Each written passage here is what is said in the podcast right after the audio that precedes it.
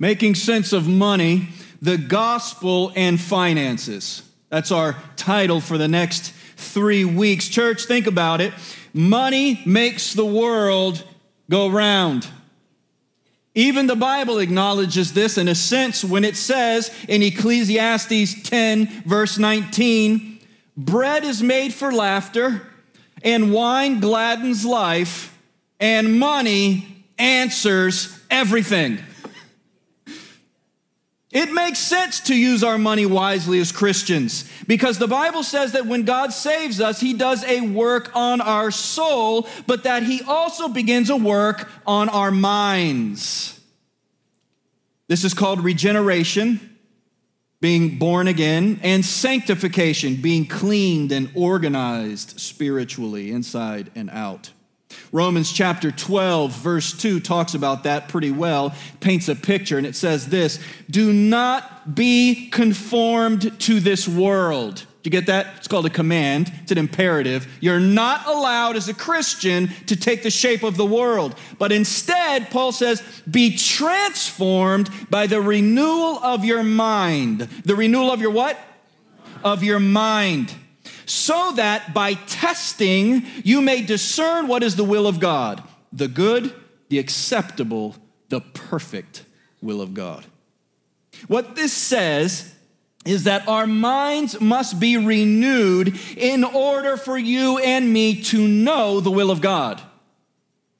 You cannot know the will of God outside of being regenerate and outside of being changed by the grace of God. God wants his people to be thinking people. In other words, the reason we make and spend our money the way that we do, and the reason why we don't make or spend our money the way that we don't, is because of the way we think. So, God's work on our minds, church, so that we can trust and think in a way that honors Him affects us even in the most practical ways, which leads me to believe that the way most of us think about things, things like money, for example, reveals a secular mentality more than it does a spiritual mentality. You hear where I'm going with this, right? But as I study the scriptures, I think that the Bible teaches us how we should, one, gain our money, two, grow our money, and three, give our money. That's the three points that I have for us this morning. First of all, the scriptures teach us how we should gain our money, two, grow our money, and three, give our money. First of all, let's talk about gaining it. First and foremost, contrary to the guilt that some Christians make other Christians feel when it comes to making and or having money, say amen if you're listening. Making and having money is not a sin. Making and having money is not a sin. No, the prosperity gospel is not the biblical gospel. God is not simply a genie in heaven who rains down materialistic blessings or is beholden or obligated to us every time we ask for something that we want or require more stuff in order to be happy. That's not our relationship with God. This isn't biblical, regardless of how much faith you might possess. We don't believe in a prosperity gospel, we believe in a biblical gospel. Nevertheless, it's important to remember that the Bible doesn't say money is evil. 1 Timothy chapter 6 verse 10 Paul says this, for the love of money is the root of all kinds of evil. Did you get that? The love of money is the root of all kinds of evil. It says, church, that the love of money is the root of evil, not money. Money is an inanimate object. It can't do good, bad, or indifferent. It is the love of money, the gospel says, that is the root of evil. It's about priorities, you see. to have your bills paid, to have cash in your savings, to have multiple incomes. Oh, that sounds nice, doesn't it? Believe it or not, this is biblical. This is biblical. It is the expectation of God on his people to make money. But money is something that is to be gained through industry. In other words, you need to work. Going back to Proverbs chapter 6, verse 6 Go to the ant, O sluggard, and consider her ways and be wise. Without having any chief or officer or ruler, she prepares her bread in summer, gathers her food in harvest. How long will you lie there, sluggard? When, you arri- when, when will you arise from your bed? A little sleep, a little slumber, a little folding of the hands to rest. That's how your poverty is going to come on you. I'm just going to lay a little longer. I'm just going to sleep another hour. I'm just going to take another nap. I'm just going to sit down for another five minutes. I'm just going to. Any of these sound familiar? Keep sitting, keep sleeping, keep standing still. You're not going to make a dollar. God doesn't bless you by raining money from the sky. Bless it, God blesses your industry. Amen? We see this played out in the lives of the people that we respect, love, admire, and even worship. Consider Jesus worked hard, he was a carpenter.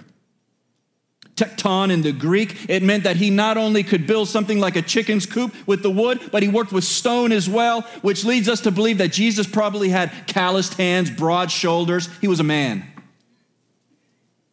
Jesus was a carpenter. In Mark chapter 6, verse 3, it says, Is this not the carpenter, the son of Mary and the brother of James? Even the public knew that he was a carpenter. Paul, the apostle, not only lived off the kindness and generosity of the churches that he served, since he was a full time uh, missionary and apostle, but he worked also to alleviate any financial distress he might cause younger churches. How did he work? He was a tent maker. Acts chapter 18, verse 3. Acts chapter 18, verse 3 says that Paul was of the same trade as Priscilla and Aquila. They were tent makers by trade. So they worked together. Throughout history, men and women of faith have worked because God designed us to work.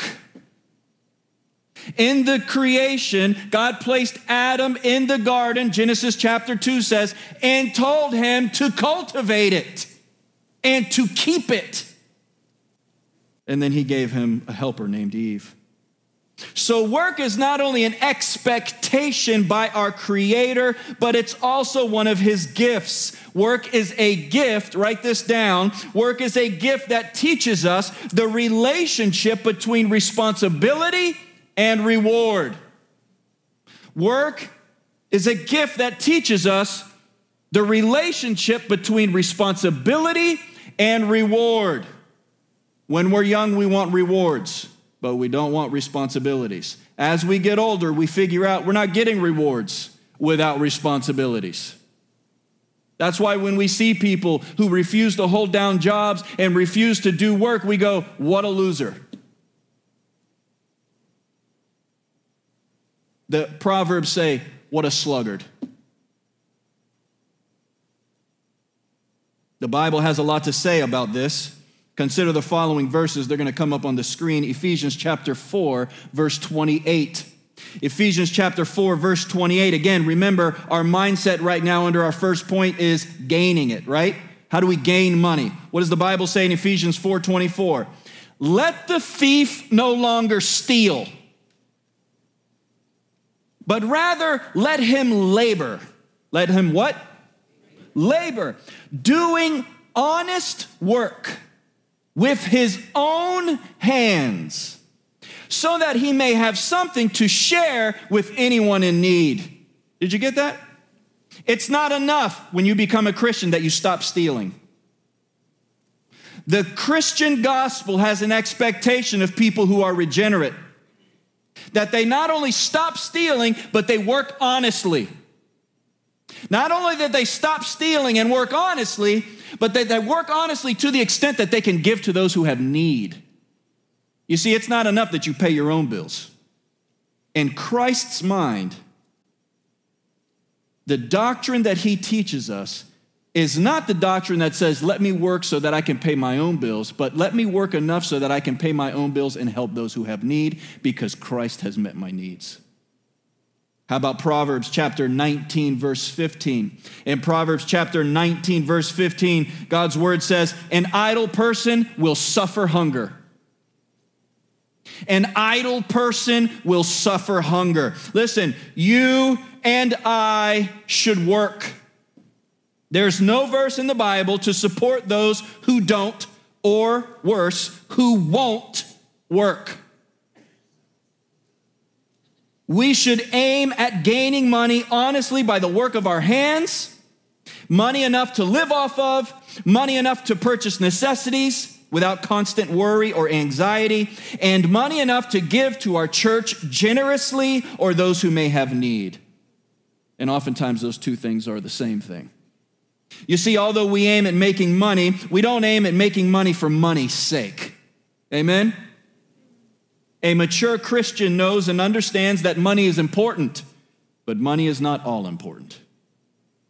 Follow me here. A mature Christian knows and understands that money is a necessity, but money is not the necessity. Listen, church, a mature Christian knows and understands that money must be possessed, but it'll never be the greatest possession. In a word, money will never and can never take the place of our relationship with God or our relationship with our family. But work and money are a reality in this life. So if you're unemployed, or you're not working enough, or you're not making enough money, the gospel is speaking to you today. Proverbs chapter 30 verses 7 through 9. This is from the New Living Translation, so I put it up on the screen because we typically use the ESV. The New Living Translation translates these verses in a wonderful way, I think. It says, Oh God, I beg you for two favors. Let me have them before I die. First, help me never to tell a lie. Help me to be a person of character. Give me integrity, God. Second, give me neither poverty nor riches. Give me just enough to satisfy my needs, because if I grow rich, rich, I may deny you and say, Who's the Lord? And if I'm too poor, I may steal and insult your holy name. Church money that is smartly gained and wisely managed is a healthy target for every Christian because there isn't anything wrong with gaining money. So, hard work to gain money, to put in extra hours, to do the overtime, to take the extra job, the side job. But remember, while all these things are good, all the money in the world will never take the place of faith in Christ and will never take the place of the importance of your family.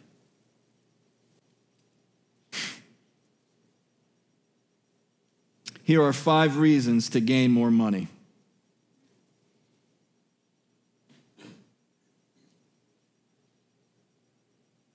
Ready? Are they on the screen? Do I have them there, Elijah?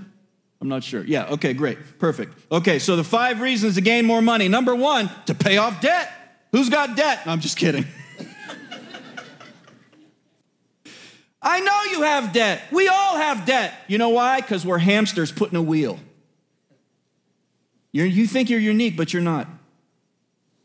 We all think we're unique, but the world is making us take their mold.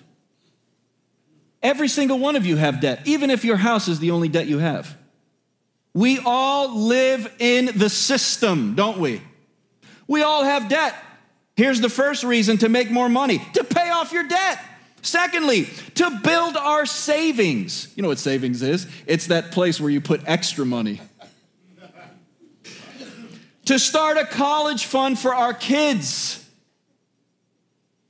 to have a Florida prepaid account, How about to give more generously to your church? No, that's for the other guy in the other pew. How about to invest in your 401k with your company or an IRA so that when you turn 65, you're not broke? We should aim at gaining money. But every day that we procrastinate in regards to gaining financial freedom, today is another day we lose hold and control of our financial position in this world. Procrastination and financial security do not go well together. But let's move to our second point gaining it. You got to work. You got to work hard. You got to work often. But secondly, let's talk about growing it. Money has to be grown. Amen? In other words, unfortunately, money doesn't just appear. Rubbing $2 together doesn't make three, four, or five. And buying, or so, and burying it doesn't help either. And what's more, the prices of everything continue to increase. How often do you leave Publix on a Tuesday at 4:35 and go, how was that 50 bucks? I went in there for like a gallon of milk, two loaves of bread, and a little bit of lunch meat. Right? That boar's head is no joke. Am I right? $12 for a pound of maple ham.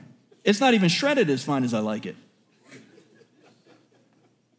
You leave it as 50 bucks.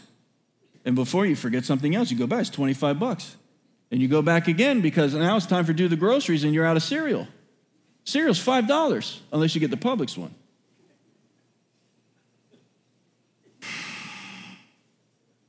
I think the Bible teaches us to one, do more, and two, do less when it comes to growing our money. If we want to grow our money, biblically speaking, I think the Bible teaches us number one, to do more, and number two, do less. Sounds a little paradoxical, but follow me here. I think I'll make this sensible. First of all, the Bible teaches us to do more. It teaches us to do more. Here are a couple of things I want to mention to you. Number one, work. This might sound like a little elementary, but just follow me. First of all, you need to work. Get a job, and if you want to be financially successful in this life, work a lot. Get a second job. If you are thinking that you're going to be successful with 5, 10, or 20 hours a week, I'm going to tell you, you're wrong. It's always funny to me when I hear people say, Man, I've worked 40 hours this week. I'm going to work 40 hours this week. I work 40 hours a week in the midnight hours. You survive off of 40 hours a week? The truth of the matter is, we are all called to work and work hard. Ecclesiastes says, Sweet is the sleep of the man who works hard. Gentlemen, all of you who are young, don't bother asking her out until you have a job. And if you're doing the five hour, 10 hour thing, that's great. But understand that you've got to make progress as a young man, as an employed young man, if that young lady is going to see something attractive in you. There's nothing attractive about a guy who can only buy Burger King once a week. or who wants to go out on a date but split the bill. Don't be a member of my church and split a bill with a girl. If I find out that you're splitting a bill with a girl, I will call your father.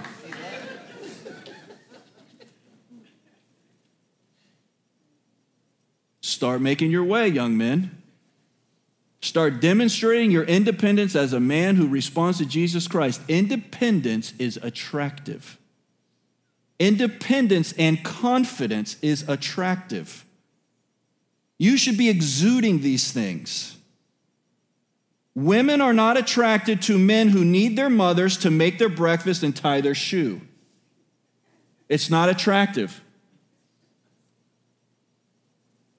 You need to start making your mark as a man. And one of the first steps to making your mark as a man is working and working hard.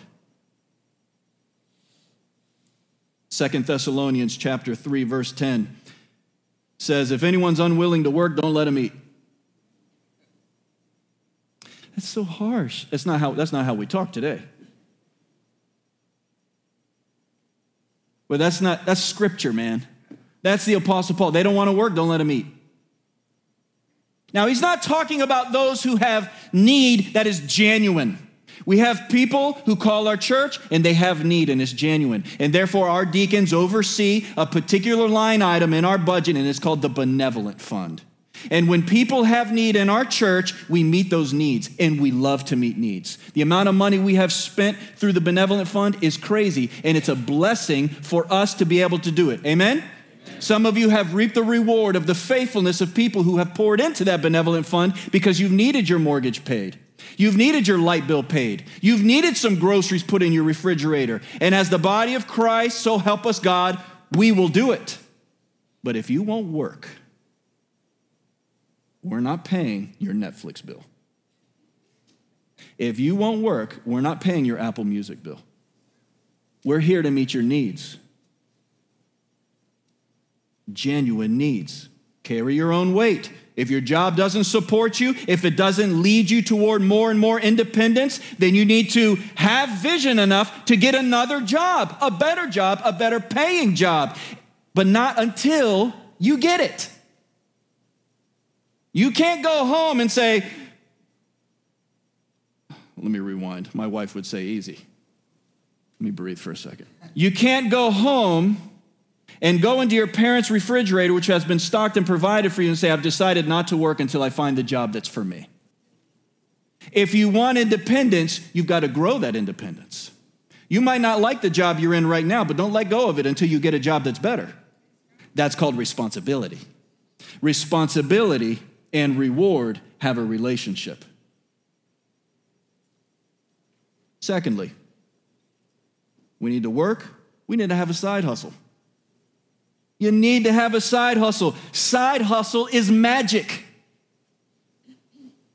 Side hustle is the thing that helps you understand because it's usually cash. Somehow you're doing favors for somebody, or maybe you have a talent or a skill that somebody says, Hey, do you mind helping me out with this? So, and I'll pay you. No big deal. You do it, that's cash.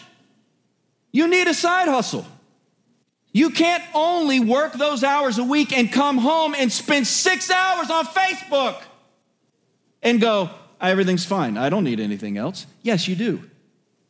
Because don't forget, we all have the debt. If we aren't ag- aggressively paying off our house, we're paying way too much money toward the mortgage company. I don't care how low the interest rates are, it's not yours until it's paid for. So, regardless of how you look at it, if every day you come home and you've got all these hours in your day that are free, but you still have debt, that's the only reason you need to have a side hustle.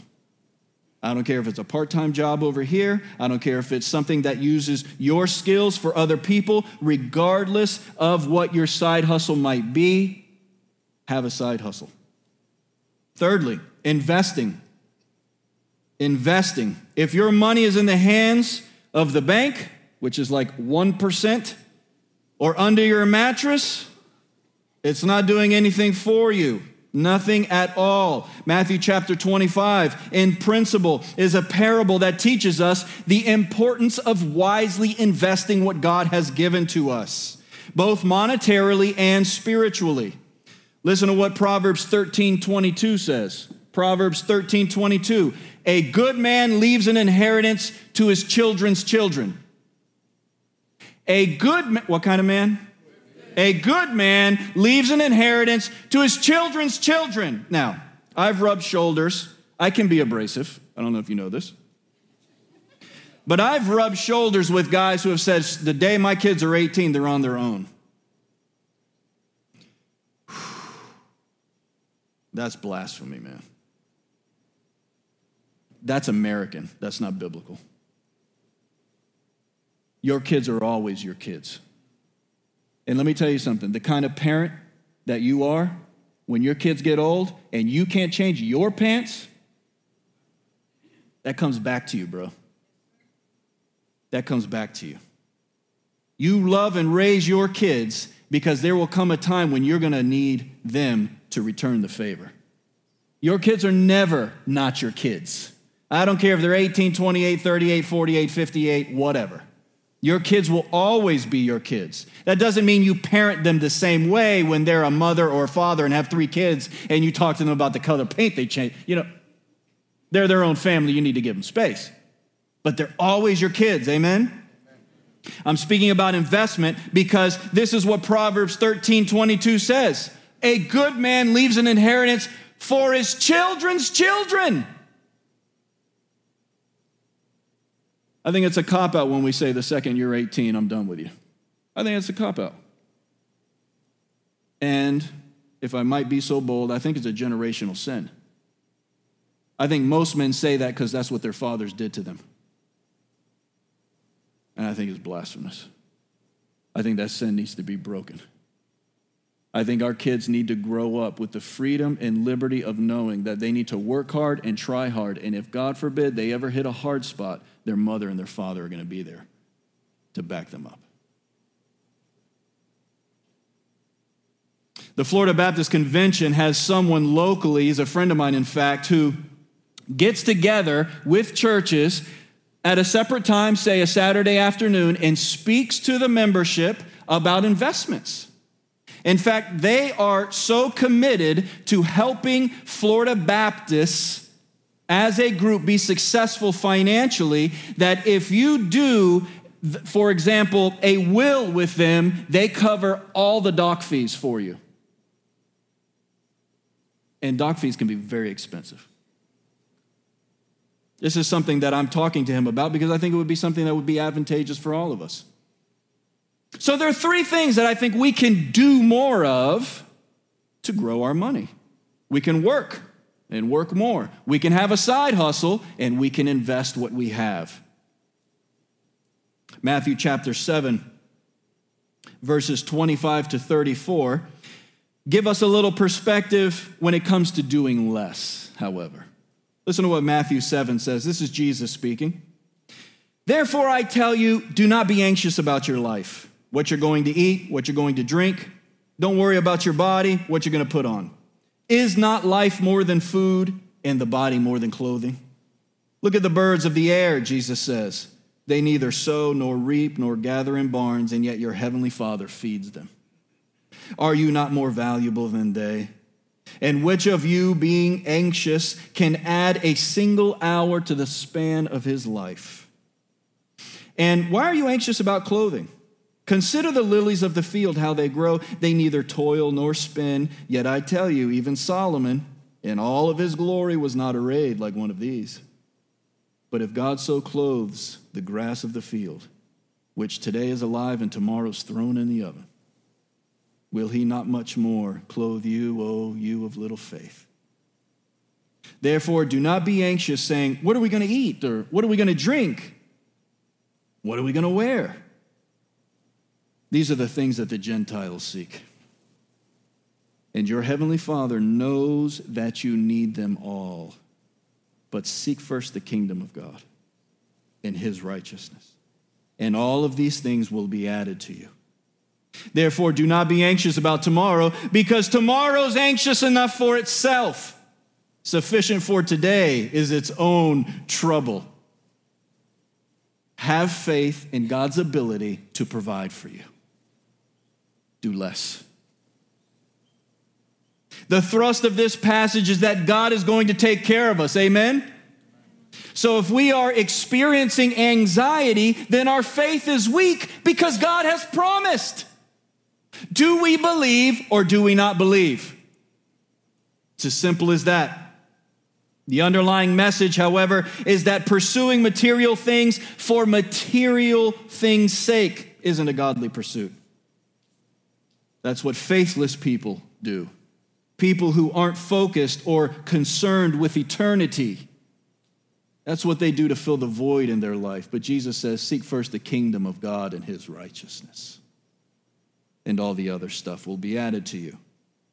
So we've talked about gaining money, or excuse me, growing money, and doing more to grow it. Secondly, let's talk about doing less. Number one, you can budget your spending.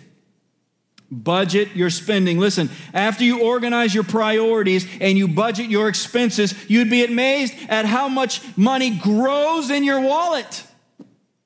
A budget does incredible things because the truth of the matter is, is you and I, we spend money aimlessly. Right? We put the check through the ATM and we go, the check is in there, and we're sticking the debit card everywhere. We can't spend money like that. You and I, we have to have a target for every single dollar we spend. We do less, our money grows. We've got to budget the spending. Secondly, we've got to choose our priorities. We've got to choose our priorities. Just because the neighbor has it doesn't mean you have to have it too. If you're paying $35 a month for the service on your iPhone and Apple comes out with another iPhone, that works exactly like your iPhone. You don't necessarily have to go get into another two year lease and jump your cell phone bill from $35 a month to $85 a month. Choose your priorities. You don't need the newest phone, you don't need the newest car, the latest trends, the biggest cable package. Just cut the cable package, just get the apps. Be done with it. You don't need to watch the news anyway, it's evil. Choose your priorities and stick to them. Your money will grow. Thirdly, cut up your cards. Cut up your cards. I'll make you a promise. If you cut up your Discover card and your Visa card and your MasterCard and your American Depressed, if you if you cut up those cards, I'm going to make you a promise. They will still send you your bill. They're going to send you your bill. It doesn't matter. They, they don't care if you cut up the card or not. You owe them $20,000, they're sending the bill. Be aggressive about paying off your debt. The reality is, if you got five, ten, fifteen thousand dollars on a one or a mixture of credit cards, you're probably paying 18, 20, 21% on that. Oh my gosh! Just saying it out loud is like, uh, you know how much interest you're paying on stuff that you can't even remember buying? Get free of debt. Do less. Cut up the cards and take them out of the equation. You won't need them, the cards. You won't need them. Well, why won't I need them, Joe? Because you're choosing your priorities and making a budget. If you choose your priorities and make a budget, you don't need Visa. They're banking on you believing. When Macy says, while supplies last, while supplies last, I got to go now. They're to run out. This is every weekend, man. Wait five minutes, there's to be another sale. You don't have to do it right now. Don't let the world pressure you into breaking outside of the boundaries of your budget and your priorities. That's how you incur debt. Cut up the cards. Listen, gain money, good. Growing money, good. Finally, giving money. Giving money. Irresponsible lending, unwise spending, mismanagement, and misappropriation of funds has led not only America, but the majority of Europe into disastrous financial territory. We spend money like it's make believe. We're giving money away like it's make believe. If you are in any kind of situation where you are, for example, an employer, you probably are coming to grips with this reality. People are taking interviews just to tell unemployment they took the interview. We are essentially paying people to stay home right now. We cannot get people to work. They don't want to work because the government's paying them to stay home. I don't want to be paid to stay home. I want, to, I want my independence. Don't give me anything, just give me opportunity. That's the tone of voice we need to have as Americans in the United States of America. Amen? That's biblical.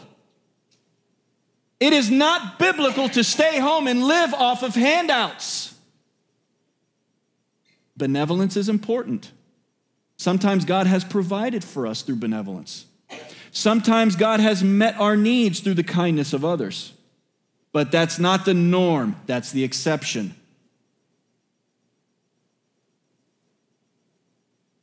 The reckless mentality that is tied to materialism instead of biblical wisdom has poisoned our minds.